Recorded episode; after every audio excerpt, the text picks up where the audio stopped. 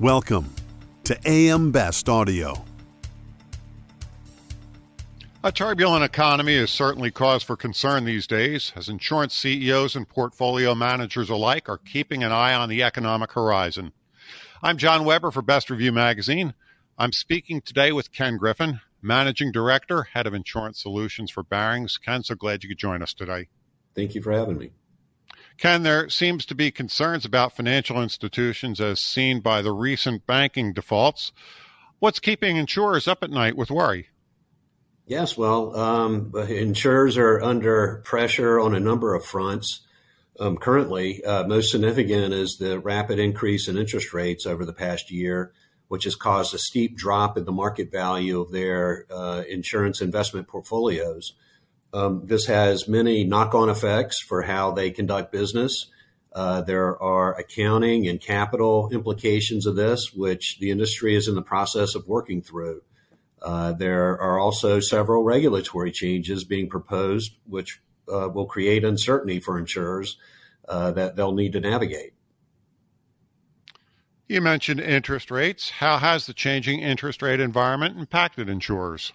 Yes, well, uh, you know, during the low rate environment, insurers often said higher rates uh, would provide welcome relief uh, for ever compressing profit margins uh, in spread businesses. Um, but they said just not having having higher rates all at once.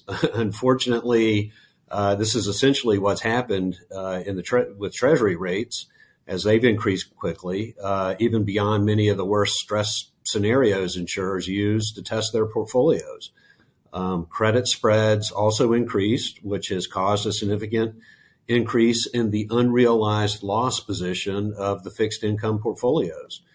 Uh, insurers typically have prudent risk management approaches in place.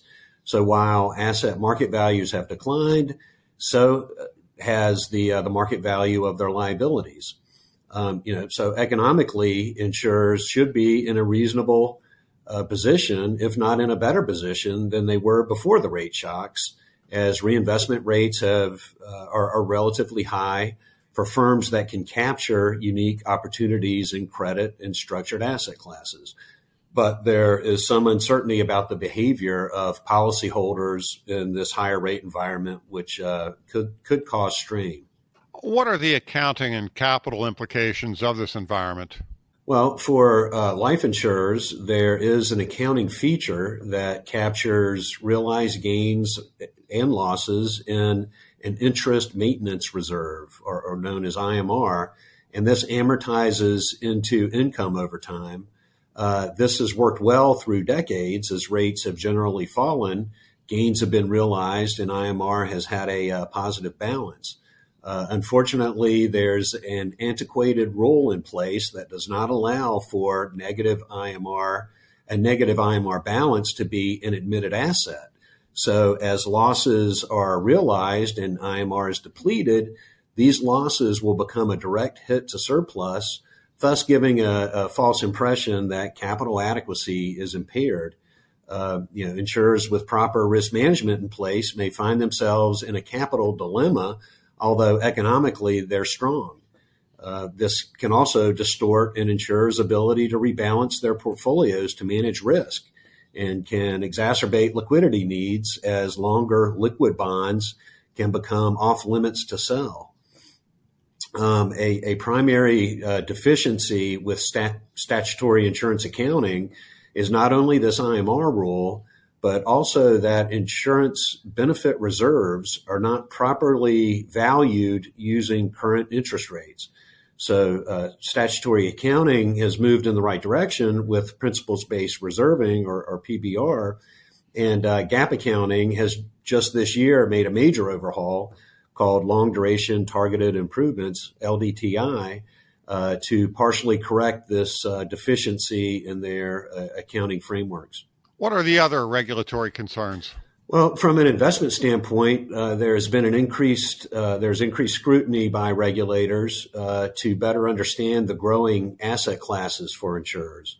Uh, for instance, CLOs have become attracted have attracted significant interest from insurers, and regulators are concerned that a uh, capital arbitrage may be taking place there.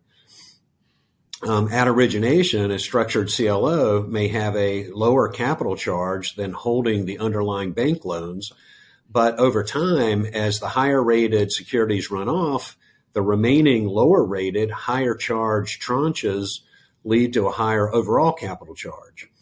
Uh, so, needless to say, you know, more analysis is needed before any capital factors are changed, and the uh, NAIC has stated a commitment to doing this uh, evaluation in a uh, transparent way.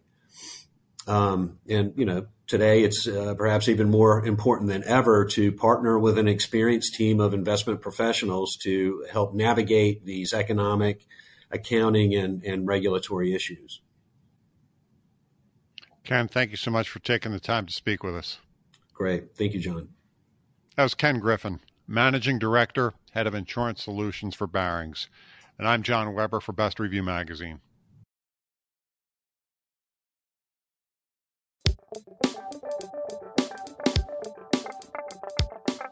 Looking to get the full attention of the insurance industry? We have the platforms that will do just that. Whether it be AM Best TV, AM Best Audio, Best Review Magazine, or Best Day. Find out more by calling AM Best Advertising Sales at 908 439 2200, extension 5399, and have a great day.